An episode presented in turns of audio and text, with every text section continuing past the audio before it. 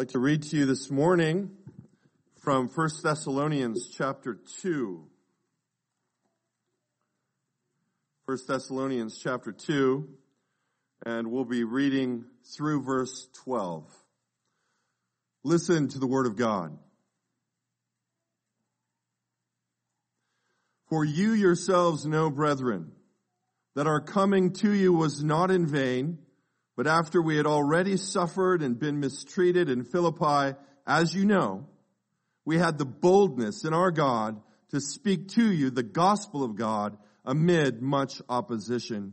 For our exhortation does not come from error or impurity or by way of deceit, but just as we have been approved by God to be entrusted with the gospel, so we speak, not as pleasing men, but God who examines our hearts.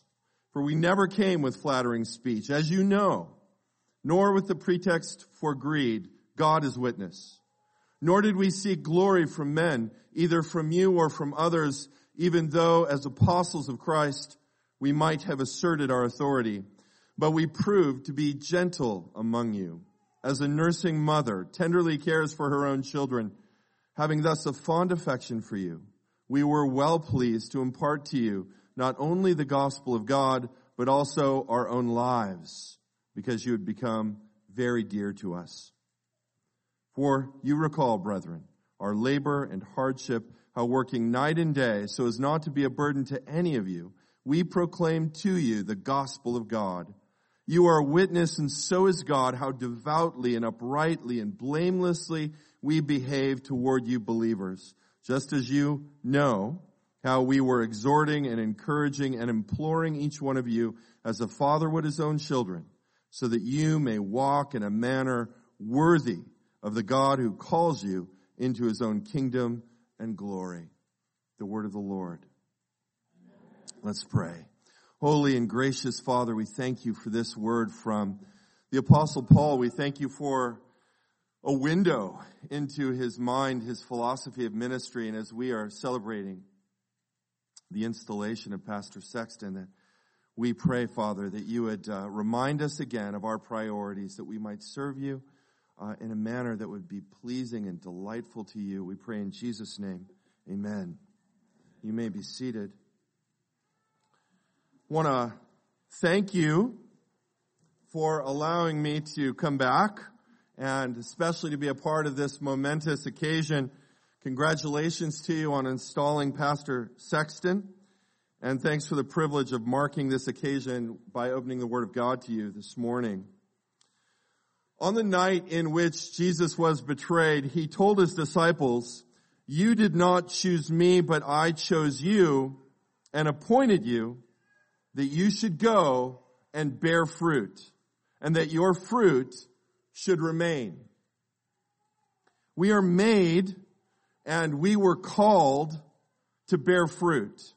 We all desire fruitfulness, but not all churches are fruitful. In fact, much that passes for fruitfulness in the world would be considered barrenness by the Lord. And on the other side, there's much that the Lord would consider fruitful that the world would pass over as um, completely worthless.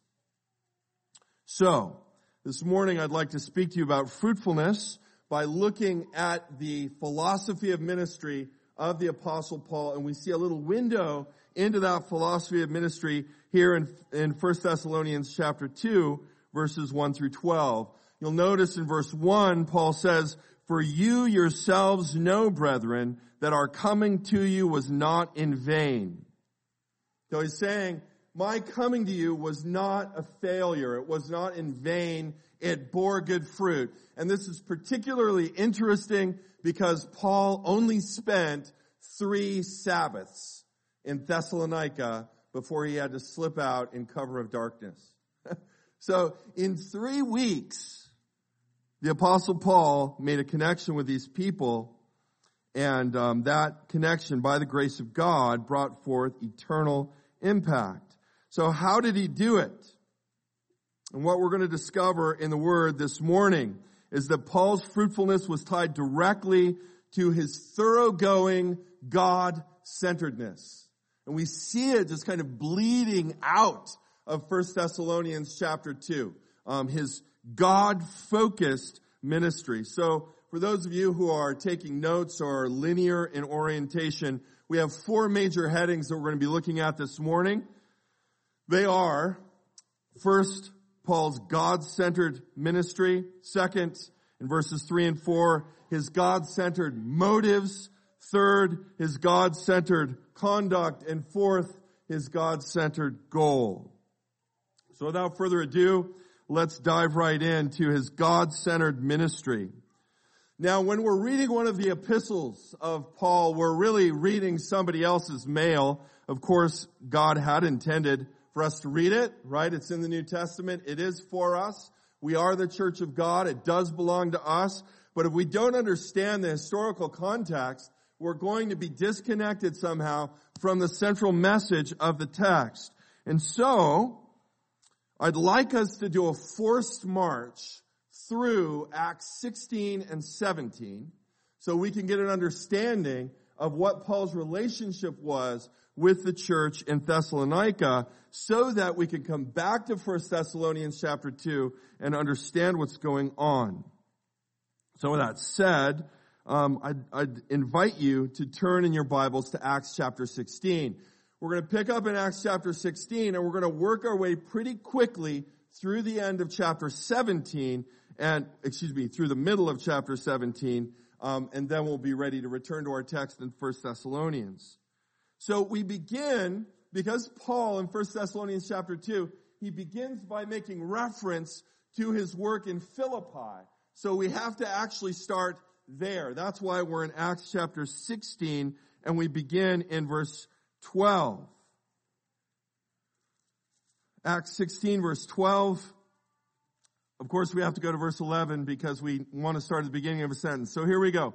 Therefore, putting out to sea from Troas, we ran straight course to Samothrace and on the day following to Neapolis, verse 12, and from there to Philippi, which is a leading um, city of the district of Macedonia, a Roman colony, and we were staying in this city for some days. So there they are in Philippi. We know in verses 13 through 15, they go outside of the city to pray. They're looking for a quiet place to pray. And Paul apparently is speaking to the people who are gathered. And a woman is present named Lydia. She's a leading woman of the city. She hears the gospel. She and her whole household are baptized. That takes us through verse 15. In verse 16 through 18, Paul picks up some demonic endorsements. So this girl, this slave girl, right, who is, is demon possessed and is used for fortune telling, she picks up on Paul, she, her radar, she locks onto him, she begins following him around, right, and endorsing him demonically, right? when you, it would be like Harvey Weinstein, um, using him as a character reference, right? It's, it's not really very powerful. In fact, it has a negative effect and Paul is getting annoyed. Uh, he's getting irritated. And so he turns around and you wonder, why didn't you just do this at the beginning? You know, but he turns around and he casts the demon out of her, right? And now her ability to tell fortunes is gone and her, her owners are angry because they've lost a major source of income. And so what do they do? That brings us to verse 19 through 34. They, um, they seize Paul and Silas and drag them into the marketplace before the authorities. So they're hauling them in. They're taking Paul's message that he was preaching and they're making it into an insurrectionist sermon. So They're twisting his words.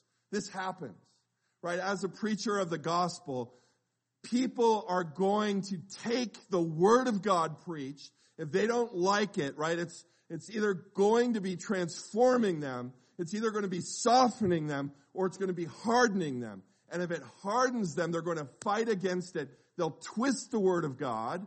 That's exactly what happens here. Drags them in front of the, in front of the magistrate um, twists the centrality of the message. And um, of course, Paul is thrown into prison. No due process. He's a Roman citizen. Thrown into prison, beaten with rods, feet in the stocks. He's suffering for the gospel. We know the next day, of course, the officials are like, uh-oh, made a mistake. And they try to get him out of there quietly. He says, of course, nothing doing. Um, come in and, and get us out yourselves, you civil magistrates. And then there we go. That's a crash course on what happened at Philippi. That'll come up here in just a minute. So, verse, excuse me, chapter 17. So, they travel through Amphipolis and Apollonia, and they come to Thessalonica, where there's a synagogue of the Jews. So verses 1 through 3, what does Paul do? He does what he always does. Whenever he comes to a new city, he begins with the covenant people of God, right? And he calls them with the gospel to trust in Messiah. Okay? So, he does this for three Sabbaths. Notice verse 2. So just three Sabbaths is all the time that he gets. Notice verse 3 that the major point that he's addressing at the synagogue is the issue of Christ's humiliation. Right? So we have his humiliation and we have his exaltation. Right? Philippians chapter 2. But the issue with the Jews is a crucified, humbled Messiah, right? And so Paul is reasoning with them, making the case that Jesus, the Messiah, had to suffer. And he's showing them from the scriptures, and he's winning the day. Many Jews come to faith. Many Jews. Verse 4. Some Jews, many Gentiles, excuse me, a great multitude of Gentiles and the Greek says, last phrase, verse 4, not a few of the leading women. So Jew, some Jews are coming to faith, tons of Gentiles, right, which is going to rankle many of the Jews, the unbelieving Jews. And then, of course, um, leading women are coming to faith as well. Well, if the problem in Philippi was greed, and that's why they got up the mob, here in Thessalonica, the problem was Jewish territorialism, right? Um, lots of people are coming to faith in Christ. Gentiles are being brought into the covenant community. What's with that? Right? And they do the same kind of thing. They form a mob. They can't find Paul and Silas, so they settle for their host, Jason, and some of the brethren drag him in front of the civil magistrate, and they say, those men who have upset the world have come here also. And if you're a civil magistrate, you know, that's, uh, those are trigger words, right? Um, bad people, troublemakers have come here also. And so uh, we have a riot and we have all sorts of problems um, with the result that, and again, Paul's words, his preaching is um, twisted. And so once again, Paul has to leave. We see in verse 10 that he does, and the brethren immediately sent Paul and Silas away by night to Berea, and when they had arrived, they went to the synagogue of the Jews. So same thing. So, there we have it. We've got a little bit of context. I think we're ready to look at 1 Thessalonians chapter 2. So, let's go there. 1 Thessalonians chapter 2. Now imagine you're the apostle Paul, okay? You've just had this amazing ministry in Thessalonica and you've seen the Holy Spirit move and you've seen a church arise out of nothing filled with some believing Jews, a whole bunch of Gentiles who need the word of God taught to them and some of the leading women of the city, right? The baby has been born, but now the mother is being ripped away, okay? You're the apostle Paul. you, you can't help to see this child grow and be strengthened, right? You are taken away. So the, the feeling of abandonment must have felt very strong, and yet he knows the sovereignty of God. He sends Timothy later in uh, 1 Thessalonians 3 verse 2, he tells us that he sent Timothy to check on them. Paul cannot go back. He's, he's too high profile, right? But Timothy wasn't part of the problem, so he can send Timothy in under the radar to check on the church. Now notice what Paul says in verse 2 of uh, 1 Thessalonians chapter 2. But after we had already suffered and been mistreated in Philippi, how did they suffer? Physical beating, um, failure to, to uh, adhere to due process, thrown into jail, feet in the stocks, preaching has been twisted and uh, maligned, etc. That's how he suffered. Okay, coming right out of Philippi, he comes into Thessalonica, right, and he goes right back to the work of the ministry. So he's, he appeals to their own experience. In fact, six times in these verses, Paul says something like, you know, right? You recall, you are witnesses, just as you know, right? So he's appealing again and again. Why is he doing all this appealing? Why does he keep bringing things back up and why is he making a defense? He's making a defense because, because even though Paul had departed Thessalonica, the Jews continued to agitate amongst the new believers, slandering Paul and Silas and threatening the work. So Paul might not defend himself if the church was not in danger, but because the church was in danger, he, he's appealing to them. Does what they say about us match your experience? And because of this, we are given a window into Paul's philosophy of ministry that we might not otherwise have. Basically, the Jews who are slandering him are classifying Paul and Silas amongst those wandering, itinerant religious kooks that filled the region. People going around taking advantage of gullible people, right? um, proclaiming the, the, the latest uh, religious innovation, and they're saying, look, that's exactly what Paul did. Twice when he was in Thessalonica, he had received um, support from other churches, so the money's coming in, right? When things get rough, what happens with Paul? He leaves, right? So there's the cowardice charge there's the self-serving charge. There's the money grubbing charge. And Paul's saying, does this fit with your experience? And then he, he, he walks through his, um, his philosophy of ministry. So we've seen his ministry, and now let's look at his motives, verse 3 and 4. So what motivated, what moved Paul to do what he did? Was it self-serving? A self-serving kind of money grubbing thing? Did he want power? Right?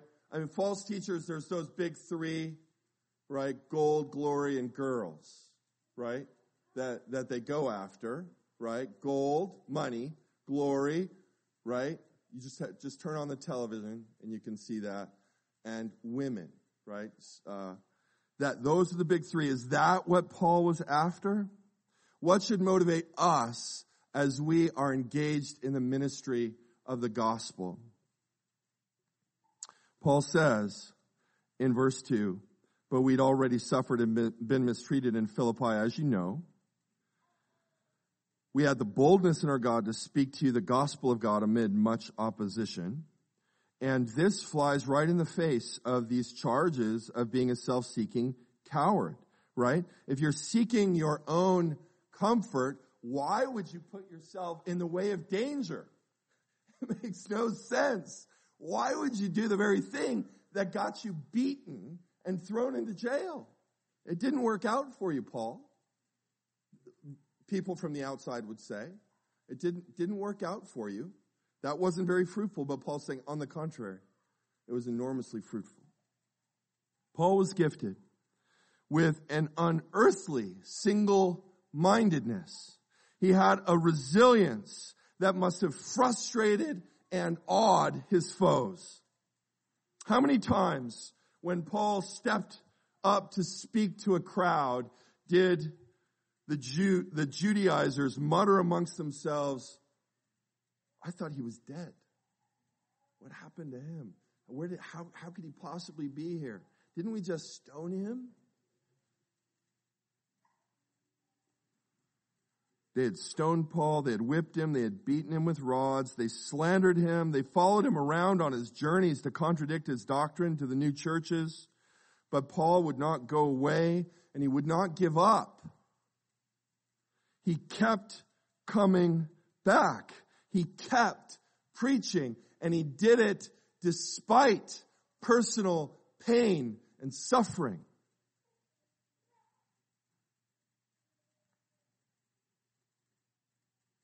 But if you're a pastor who seeks his own interests, you give up when the suffering begins. Oop, I'm out of here. I didn't sign up for this. When I was in Ethiopia, all, all the pastors there of a certain age had been to prison. And those who were, who were of that age, who had not been to prison, everybody knew were, were uh, communist plants or sympathizers. All these guys had been to prison, and one of the guys who, uh, one of the guys that drove me to the airport actually, had been in prison six times on one day. I was like, how do you do that? How can you, wouldn't they just keep you there? But six times, right? He had been in and out, in and out, in and out, um, when the communists were in power. Faithful brothers suffering for Christ. That's what they were, and that's what Paul was. He was not a coward, abandoning the flock when it got dangerous, and he wasn't a con man. Verse 3 For our exhortation does not come from error or impurity or by way of deceit, which would mark a con man. Deceit, error, impurity. So remember, if you look in verse 2, he was speaking the gospel of God. It's the gospel of God. It's not his gospel in, uh, in that he created it. It's God's word that has been entrusted to the minister to bring to the people. In the ministry, there is tremendous pressure to water down the truth of the Word of God. It's just constant pressure to water down the Word. People don't like having their sins called out. They will bring you pain when you do that if they don't have a soft heart, right? If they've got, if they've got a soft heart, they will bring you thanks. but if they've got a hardened heart, they will bring you pain. The pagans in Philippi rioted because of greed. The, in Thessalonica, it was the Jews fearing their loss of power. Today, many come to church because they just want cover. They want to maintain the fiction that they are good people, right? And they'll pay good tithe money just to induce you not to preach the truth quite so openly and honestly. Right? There's an unstated agreement between the minister and the people, right? We'll keep coming and keep tithing as long as you don't address this issue so hard. And everybody's got their own. So if you're willing to veer if you're willing to veer just a little bit, tiny bit, say three degrees off message, you can pack this place out. But we have to resist it. This is not our gospel. This is not our gospel. This is the gospel of God, right? We seek His interests and His glory. And to have a God-centered ministry is to do just that, right? We seek His interests, His glory. And as we seek His interests and His glory, God's people are flourishing. We are messenger boys. Messenger boys don't open the envelope and scribble in their own thoughts in the margins. They deliver the word of God. Philip Brooks reminds us that this requires courage. If you're afraid of men and a slave to their opinion, go and do something else. Go and make shoes to fit them. Go and even paint pictures which you know are bad, but which suit their bad taste. But do not go on all your life preaching sermons which shall say not what God sent you to declare, but what they hire you to say.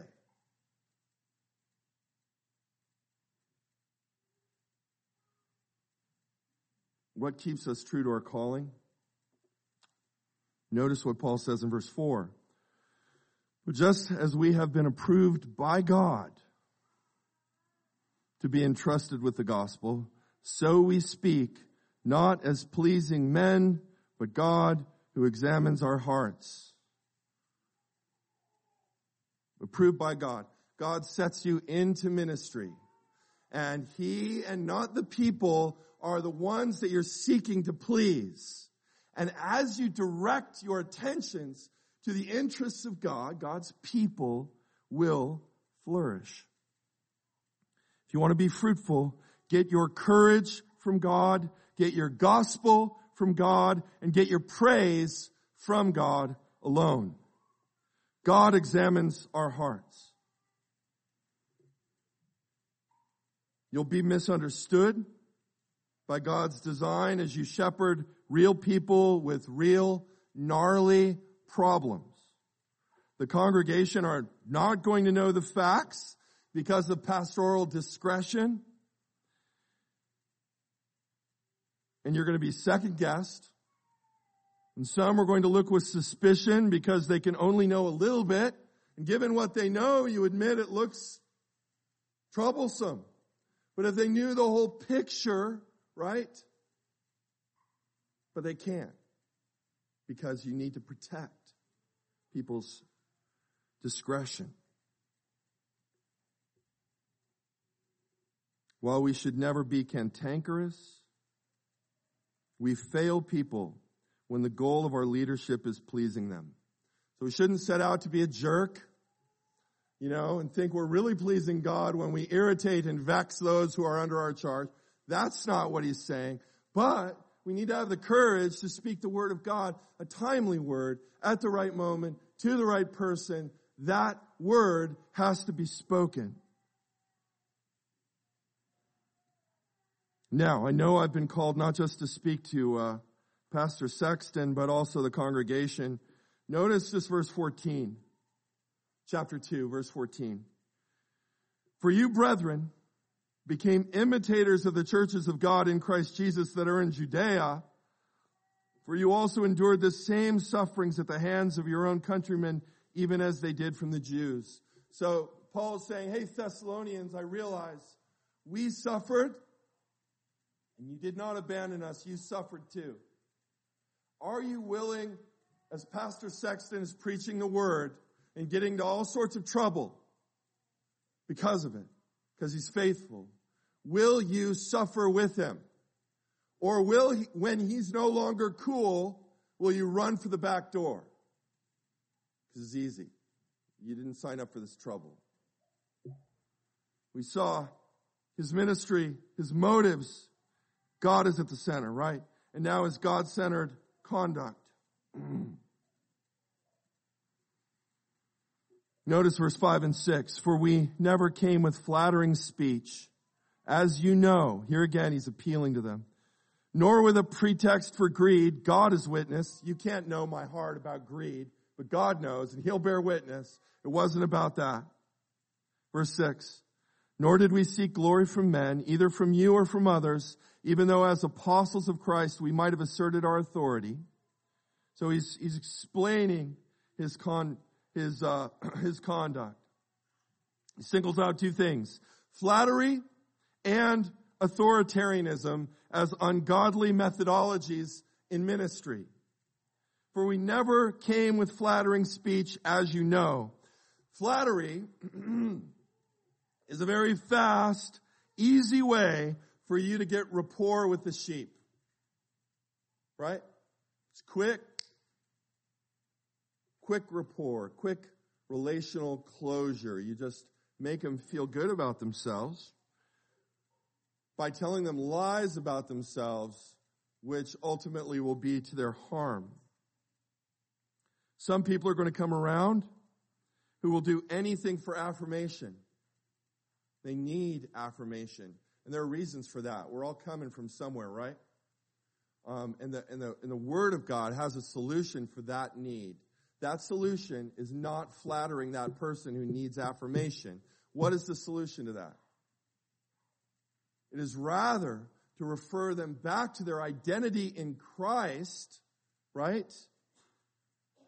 And that's going to give them true security. People will come around who will do anything for affirmation, even if it's a lie, and they're going to reward you by reciprocating. They'll tell you that they've never heard anyone preach quite like you. Wow. You know? And that starts building up your own little world of flattery in your head. And now you are on very thin ice. You're in trouble. And you can feed off of one another, pastor and congregant. But we know the end. Proverbs 26, 28 says, a lying tongue hates those it crushes and a flattering mouth works ruin. So I don't want you all to apply this sermon by never saying an encouraging word to someone. That's, please, that's not at all, there's a huge difference between flattery and encouragement, right? Flattery's motive is, manip- is manipulative. You're trying to get something out of this person, right? You're trading compliments for capital. Encouragement is just a Christian duty. So do that. Don't stop. He needs your encouragement and he needs it often but he doesn't ever need your flattery. And the same thing goes the other direction. Martin Luther, that, that great flatterer, Martin Luther, writes this. Whoever wants to do his duty as a preacher and perform his office faithfully must retain the freedom to tell the truth fearlessly, regardless of other people he must denounce anyone that needs to be denounced, great or small, rich or poor, powerful, friend or foe. Greed refuses to do this for it is afraid that if it offends the bigwigs or its good friends, it will be unable to find bread. So greed puts its whistle in its pocket and keeps quiet. So brother, Keep your whistle in your mouth, not in your pocket. Make God your audience, seek His interests and His glory, and God's people will flourish. Boldly preach the word regardless of consequences, remembering that as teachers we will have a stricter judgment. And saints, just as Pastor Sexton is called to preach God's word, so follow the example of the Thessalonians in verse 13.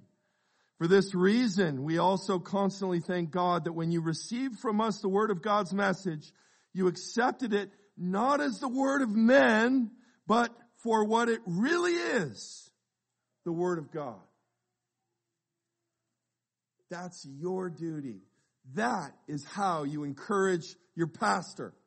If you want to encourage your pastor, far more encouraging than compliments afterwards, which are encouraging Far more encouraging is him watching your lives change as a result of the ministry of the word when he looks out and he goes, whoa, they took that seriously. whoa. That is encouraging.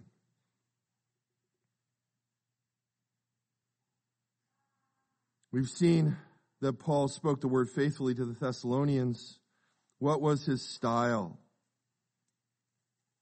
Was he a bombastic, loud, uh, irascible, obnoxious, authoritarian guy who was always beating people over the head? Is that how he ministered? We see just the opposite, verse 6 through 8. Nor did we seek glory from men, either from you or others, even though as apostles of Christ we might have asserted our authority, but we proved to be gentle among you, as a nursing mother tenderly cares for her own children. Having so fond an affection for you, we were well pleased to impart to you not only the gospel of God, but also our own lives, because you've become very dear to us. So notice his style. Verse 7. But we proved gentle among you as a nursing mother. So when a pastor wants to know how to treat God's people, all he's got to do is look at his wife, right? The mother of his children, and how she tenderly cares for those little babies that are nursing. That is the kind of tenderness and affection and love that we as ministers of the gospel should have for our people, that there should be this tender affection. Notice, men, Paul is not ashamed to use a nursing mother. I don't know if it gets, you can get more feminine than that, right? Than a nursing mother. And he's not ashamed to say, I am like a nursing mother. He's clearly secure in his masculinity, right? He doesn't need to go out in his lumberjack outfit and chop a bunch of wood to, to feel masculine again. He's, he, he understands that this is what God calls him to, this tender love. And following this example means listening carefully and patiently. It means late nights. It means doing what Paul does, imparting his own life. And what does a, a, nursing mother do but impart her strength in liquid form to another human being, right? To her children. And that is what a, a minister of the gospel is doing is imparting his life, his strength to God's people to strengthen them. And notice her attitude. She doesn't merely put up with this duty of nursing. She doesn't give grudgingly. She's well pleased. She's delighted to give herself to her children. And that is what pastors must do. Impart ourselves gladly to God's people. Not only is Paul mother, he's also father. Notice, notice verse 10. You are witnesses and so is God how devoutly and uprightly and blamelessly we behave toward you believers, just as you know how we were exhorting and encouraging and imploring each one of you as a father would his own children. So Paul is mother. Interesting that he puts that first. He's also father. God, God gave us as human beings to need uh, both a motherly and a fatherly influence, right? And there's things that um, my wife will be able to do for our children that I'll just never be able to do. And if I was out of the picture, you know, the wagon wheels would start coming off in some ways because God has created my children to need a father. Paul is saying he was both to them. How rare it is to have both motherly and fatherly attributes united in one man. And there are many gentle pastors who lack the spine to speak out with boldness. There's also a whole glut of men who can rail from the pulpit, but lack any tenderness towards their people. But God calls pastors to be both, both mother and father. Notice also that he was a blameless example towards God's people. Paul says, you are witnesses and so is God. So what were they witnesses to? They were witnesses to his character. Now notice, this is what blows me away. And I think this is the, the big challenge. Paul's there three weeks. Six times in these 12 verses, he says, as you know, as you know, as you recall, as you know, you're my witnesses. He's asking them to bear witness to stuff that really actually takes a long time to know about a person. So what I'm trying to say is notice how open, accessible, vulnerable Paul was so that he could say with a straight face to these people, you saw this character in me. And you know, you know you saw this. Do, don't you remember? In three weeks time.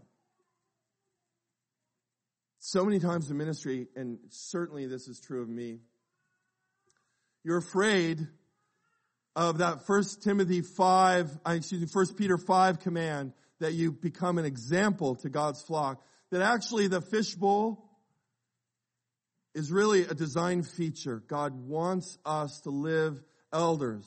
He wants us to live in the fishbowl. He wants people to see, to see us when we face plant, get up and ask for forgiveness. Right? He, he wants us to be an example. Paul was such an example that in three weeks, he's able to say, you know my conduct, you know my motives, you know my ministry, you know my goal. So let's look at that goal in verse 12. There it is. We're talking about a God-centered ministry is what makes for fruitful ministry. And we see right there that Paul's activity is focused on God's interests and God's glory. Verse 12, so that, so he's exhorting, imploring, etc. as a father would his own children, so that, that delineates purpose, so, or goal, so that you may walk in a manner worthy of the God who calls you into his own kingdom and glory. This is the reason why Paul does everything he does.